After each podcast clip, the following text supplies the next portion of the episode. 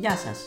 Βρίσκεστε στα podcast των Wine Lovers. Είμαι η Ελένη Μπλούχου, σύμβουλος marketing και επικοινωνία στον χώρο του κρασιού και σήμερα θα σας δώσω μερικές χρήσιμες πληροφορίες για το πώς να επισκεφτείτε μια έκθεση κρασιού.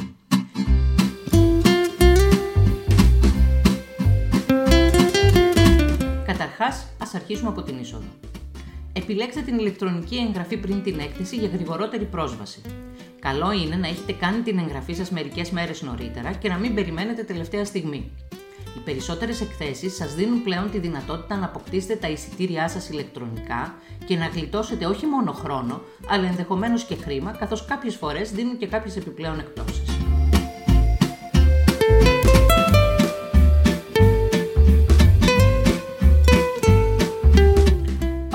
Πάμε προετοιμασμένοι. Δηλαδή, πριν πάμε στην έκθεση, μελετάμε τον κατάλογο συμμετεχόντων, επιλέγουμε τα εινοποιεία που θα επισκεφθούμε, επιλέγουμε τις ετικέτες τους και με τον τρόπο αυτό δεν χανόμαστε περιφερόμενοι δεξιά και αριστερά, χωρίς σκοπό και χωρίς τύχη.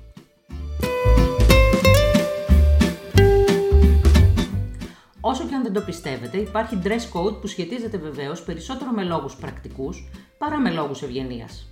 Στις εκθέσεις κρασιών αποφεύγουμε να φοράμε. Οι κυρίες Κραγιόν, γιατί λερώνει το ποτήρι και δεν είναι ωραίο, πέρα από το ότι αρκετά κραγιόν έχουν γεύση και αυτό αλλοιώνει πλήρως τη γευσηγνωστική εμπειρία. Δεν φοράμε λευκά ρούχα, γιατί φυσικά κινδυνεύουν από τα κόκκινα κρασιά. Δεν φοράμε άρωμα, γιατί εμποδίζει όχι μόνο εμάς τους ίδιους, επιδρώντας και αυτό σημαντικά στην αλλίωση της γευσηγνωσία, αλλά και τους διπλανούς μας.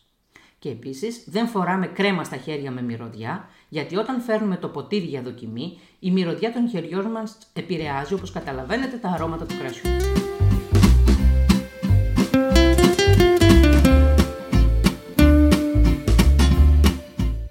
Όταν δοκιμάζουμε φτύνουμε και δεν καταπίνουμε το κρασί. Δοκιμάζουμε πάρα πολλά κρασιά και σε κάποια στιγμή, αν καταπίνουμε, είναι μάλλον βέβαιο ότι θα ζαλιστούμε. Στο πλαίσιο αυτό, το ατομικό κτηλιοδοχείο είναι σωτήριο. Όταν μας σερβίρουν, απομακρυνόμαστε διακριτικά από το στάντ. Δεν έχουμε το μονοπόλιο στην πρόσβαση στον παραγωγό και με την απομάκρυνσή μας αυτή δίνουμε τη δυνατότητα να δοκιμάσουν και οι άλλοι.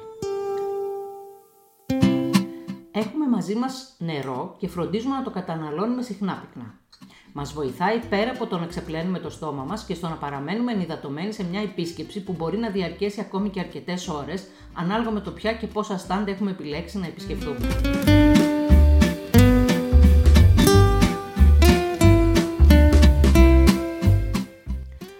Πριν την έκθεση έχετε γευματίσει, θα σας βοηθήσει να αντέξετε περισσότερο.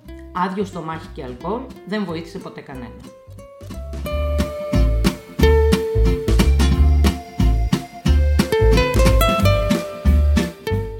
Δοκιμάζουμε πρώτα τα ερυθρά κρασιά και στη συνέχεια τα λευκά. Πρόκειται για ένα μυστικό που γνωρίζουν καλά οι επαγγελματίες. Η σειρά της δοκιμής δεν είναι τυχαία και σχετίζεται με τις δυνατότητες που έχουν οι γευστικοί μας κάλικες.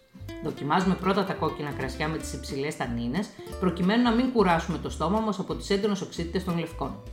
Ακολουθούν τα γλυκά κρασιά, όχι μόνο για να έχουμε ένα όμορφο τελείωμα, αλλά και για να μην επηρεαστεί η γεύση μας από τη γλύκα των γλυκών κρασιών.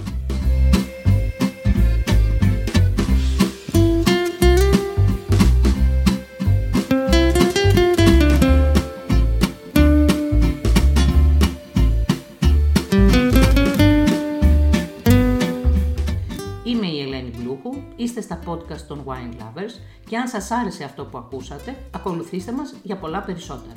Μπορείτε επίσης να βρείτε χρήσιμες και ενδιαφέρουσες πληροφορίες για το χώρο του κρασιού στην ισοσελίδα μας στη διεύθυνση www.thewinelovers.gr